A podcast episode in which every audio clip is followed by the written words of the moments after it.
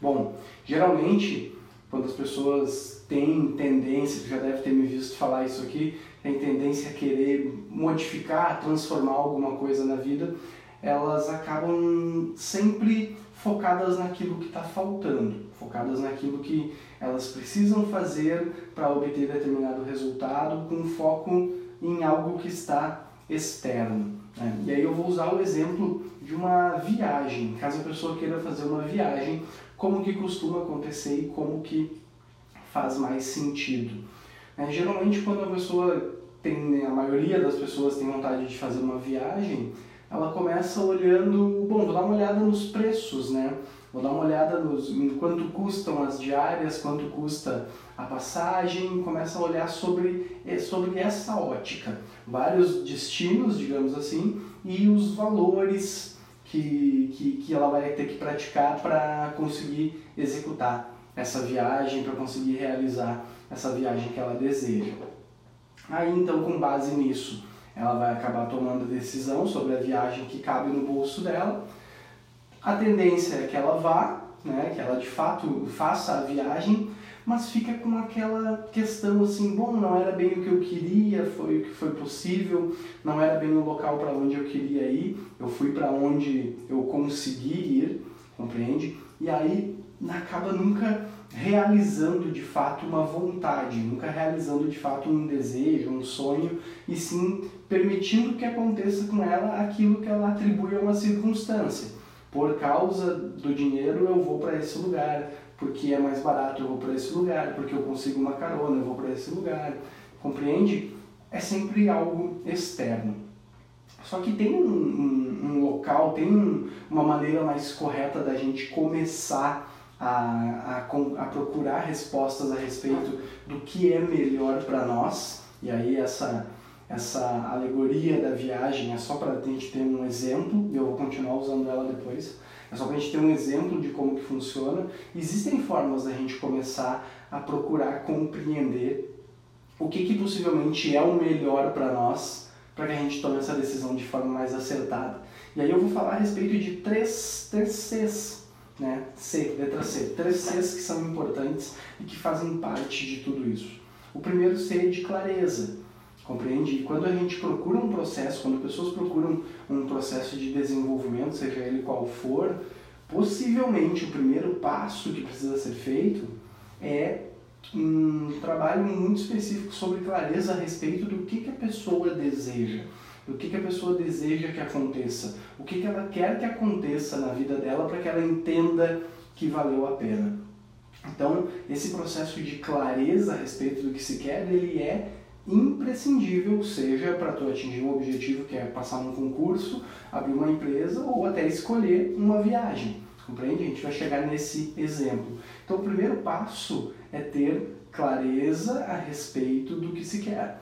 Depois eu vou trazer para ti a, por onde começar de fato para que esses três Cs tenham um alinhamento. Compreende? Olha só.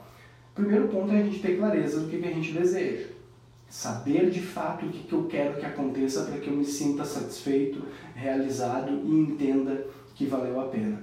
Porque, de novo, assim como no exemplo da viagem, muitas pessoas não têm clareza sobre para onde gostariam de ir, aonde gostariam de estar e simplesmente acabam escolhendo com, com elementos externos. Então, uma vez que a gente tem clareza para onde eu gostaria de ir, o que, que eu gostaria de viver, que experiências eu gostaria de ter, fica mais fácil tomar essa decisão. Uma vez que eu tenho clareza, eu preciso escolher o caminho que eu vou seguir, eu preciso escolher a maneira de fazer. Né? A gente chama de, podemos chamar de caminho. Qual é a maneira que eu vou fazer? Qual é de que forma eu vou atingir isso, eu vou conquistar isso? Escolher a forma. A exemplo de uma viagem, provavelmente a gente pode ir para o mesmo lugar de carro, de ônibus, de avião, às vezes de barco, compreende? Só um, exemplo, né? uma metáfora para que a gente compreenda. Então a gente pode chegar no mesmo objetivo, ir para o mesmo lugar de formas diferentes. E a gente precisa também decidir o caminho, também decidir o caminho, não só o destino. E o terceiro C é o de fato caminhar. é o de fato executar, colocar em prática aquilo que foi planejado. E muitas vezes isso não acontece da forma como foi planejado, porque algum imprevisto é possível que aconteça. E a gente tem que estar preparado para que isso aconteça, prever ao máximo os possíveis imprevistos, para que eles não se tornem imprevistos, para que a gente consiga trilhar o caminho sem grandes surpresas.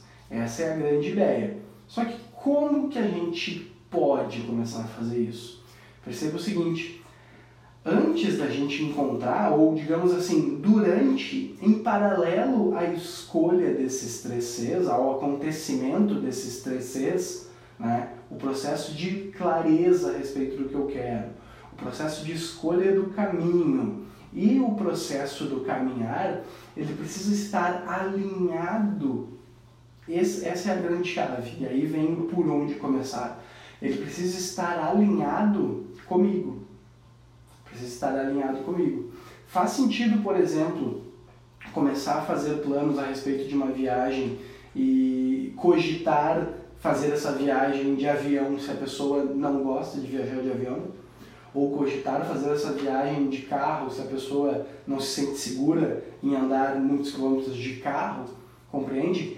Esse planejamento não está de acordo com a pessoa, não está alinhado com quem a pessoa é, com recursos que ela tem, com pontos fortes que ela tem, às vezes com valores pessoais que ela tem. Então, esse alinhamento da clareza do caminho e do caminhar com a pessoa, com o indivíduo, é extremamente importante, para não dizer imprescindível, para que ocorra o alcance de um objetivo. Porque se em algum momento a gente não tem esse alinhamento daquilo que está sendo planejado com aquilo que eu posso entregar, sou capaz de fazer, me sinto suficiente, me sinto competente, eh, sou capaz de realizar, esse planejamento aqui está fadado ao fracasso, porque é um planejamento não executável. Então, se a gente puder dizer por onde começar, o primeiro passo é começar esse processo de alinhamento, porque ele estabelece os critérios. É muito importante que ele, esse processo de alinhamento ele estabelece os critérios sobre os quais nós vamos fazer esse processo de clareza do caminho e do caminhar ele leva em consideração o indivíduo, compreende? Quando a gente tem um processo de alinhamento, primeiro assim, ó, quem vai viajar? Quem vai percorrer o caminho? Compreende? Essas são as perguntas anteriores. Mais importante do que a guerra é quem está contigo na trincheira. Mais importante do que o caminho é quem vai caminhar. Compreende? Então, fazer um planejamento, estruturar um objetivo com base em quem vai percorrer no indivíduo é positivo porque torna o processo totalmente individualizado, personalizado e é importante porque a tendência de dar errado diminui, diminui fortemente, porque leva em consideração os recursos que essa pessoa dispõe, os pontos fortes que essa pessoa dispõe Leve em consideração o que ela está disposta a fazer. Leve em consideração o tempo de resposta dessa pessoa. Leve em consideração uh, o, o que ela é capaz de abrir mão por isso ou não. Compreende? Quando a gente tem um processo dessa forma, quando a gente se pergunta, eu não sei por onde eu começo para começar a melhorar, para começar a me desenvolver, para começar a ter uma vida nova, seja lá o que tu queira dizer esse alinhamento. Primeiro, quem é a pessoa que está querendo uma vida nova? Por que, que ela está querendo uma vida nova? Que pontos fortes eu tenho para explorar na direção dessa vida nova? Compreende? E aí, quando a gente chega nessa conclusão, quando a gente concorda que tão importante quanto ter clareza para onde eu quero ir, escolher o caminho que eu vou percorrer e de fato caminhar, é ter esse alinhamento a respeito de quem sou eu em relação a isso tudo, a gente começa a ter alguns elementos, alguns exercícios que são possíveis de ser feito antes de tudo isso. Antes de tudo isso. E um deles, né, na semana passada eu fiz uma enquete falando de análise de perfil comportamental, né, e quase 80% das pessoas disseram que não sabiam o que era. Então, análise de perfil comportamental, eu não vou aprofundar a respeito dela aqui, mas só para a gente compreender. Existe uma teoria que classifica todas as pessoas em quatro tipos. E esses quatro tipos têm características muito peculiares. Pontos fortes e pontos de melhoria, competências mais desenvolvidas, competências menos desenvolvida, desenvolvidas, áreas de aptidão de, de tarefas, de trabalho, coisas que essas pessoas fazem melhor, maneiras de gerenciar e ser gerenciado, forma que influencia no seu círculo de convivência, forma como é influenciado no seu círculo de convivência. E a esse modelo de, de análise, digamos assim, a gente dá o um nome de assessment, né? porque ele praticamente acessa a pessoa. Mas entenda, isso não tem nada a ver com teste ou algo do tipo. É simplesmente uma forma da gente conseguir ter um inventário, um relatório a respeito da tendência de comportamento das pessoas. E uma coisa que é interessante falar a respeito disso. Na live da semana passada eu falei a respeito de 10 índices para a gente medir o autoconhecimento. E quando eu faço uma pergunta direta, né, fazer uma pergunta direta assim, de 0 a 10, o quanto tu acredita que tu te conhece, isso, essa resposta ela pode ter um viés. A pessoa pode acreditar que se conhece e aí ela marca que se conhece 9 ou até 10, compreende? Quando a pergunta é feita de forma direta. E a parte mais legal dos assessments, né, dos inventários de, de comportamento, é que as perguntas não são feitas de forma direta. Muitas vezes não são nem perguntas mas as respostas a respeito disso aparecem. A gente consegue ter, nossa, a gente, eu digo, analistas de perfil, conseguem ter a, o entendimento a respeito daqueles índices de autoconhecimento da pessoa sem que ela seja perguntada diretamente. Ou seja, a chance da resposta estar errada cai bruscamente porque a pessoa não teve um viés para dar aquela resposta. Então, eu poderia te dizer que o primeiro local por onde começar, por onde começar, é compreendendo o seu perfil comportamental. Antes, inclusive, de, de qualquer de, de, de escolher para onde viajar, é levantar quais são os recursos que eu tenho, quem é a pessoa que eu sou, quem vai viajar. E uma análise de perfil comportamental ela é capaz de apresentar para nós, olha, neste momento é esta pessoa aqui que vai viajar que está se sentindo dessa forma, que tem esses pontos fortes, que tem esses fatores de motivação, tem essas, essas competências, essas aptidões desenvolvidas. É, é um ponto de partida extremamente positivo conhecer o nosso perfil comportamental, a nossa tendência de comportamento, inclusive para a gente conseguir mapear o que, que pode ser feito diante dos desafios da viagem.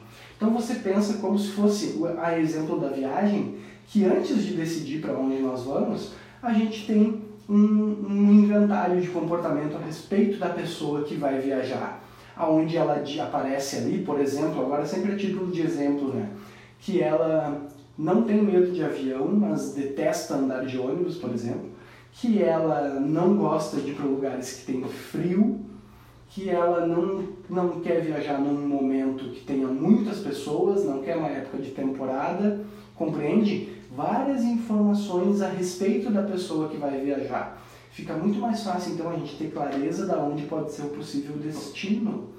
Compreende? Não pode ser um lugar que tenha frio, não pode ser em época de temporada, e ela topa ir de avião, bom, ela pode ir para uma praia não tão badalada, fora de temporada talvez essa vai ser a melhor viagem que a pessoa vai fazer. Compreende? Uma vez que eu entendo quem é a pessoa que vai viajar, as preferências pessoais dela, os gostos pessoais, o que, ela está disposta a fazer para essa viagem, definir qual o melhor destino, definir qual o melhor percurso, qual o melhor meio de chegar até lá, fica mais fácil, mais lógico e a tendência disso dar certo é muito maior. Compreendeu essa analogia? Quando a gente conhece quem vai viajar, fica muito mais fácil definir o destino, o meio de transporte compreende? E se essa viagem vai causar boas impressões, vai ficar com uma boa, uh, uma boa lembrança nessa pessoa, se esse processo da viagem vai ser positivo ou não, fica mais fácil da gente mapear isso, da gente criar os mecanismos necessários para que isso aconteça uma vez que a gente conheça a pessoa que vai fazer a viagem, a pessoa que vai fazer o processo, a pessoa que vai realizar de fato essa transformação que, que esteja desejando. E eu vou te deixar aqui o convite de entrar no grupo do Telegram, que eu vou colocar nos stories logo que eu terminar a live aqui, eu vou fazer uns stories convidando para o grupo do Telegram, porque lá no grupo do Telegram eu vou oferecer uma oportunidade a respeito de análise de perfil comportamental que não vai mais acontecer e que eu não vou mais apresentar aqui no Instagram. Eu não vou falar sobre isso no Instagram, vou falar sobre isso só lá no grupo do Telegram. Uma oportunidade para que tu conheça o teu perfil comportamental e isso melhore as tuas tomadas de decisão, né, os planejamentos que tu vem fazendo a respeito do teu desenvolvimento pessoal. Assim que eu concluir aqui, eu vou colocar um stories uh, no ar te convidando para entrar lá no grupo. E se tu tá também vendo esse vídeo no YouTube, aqui embaixo tem o link do grupo do Telegram, entra, entra lá. E se tu tá ouvindo no podcast, também tem aqui embaixo o link do grupo do Telegram. Pode entrar, pra, porque ao longo dessa semana eu vou oferecer essa oportunidade só para quem estiver lá no grupo do Telegram. Tá bem? Essa era a ideia, era a proposta, era o conteúdo que eu queria entregar com essa metáfora a respeito da viagem e da importância de conhecer quem vai viajar e de que isso é tão mais importante quanto o destino e o caminho. A gente se fala, até mais!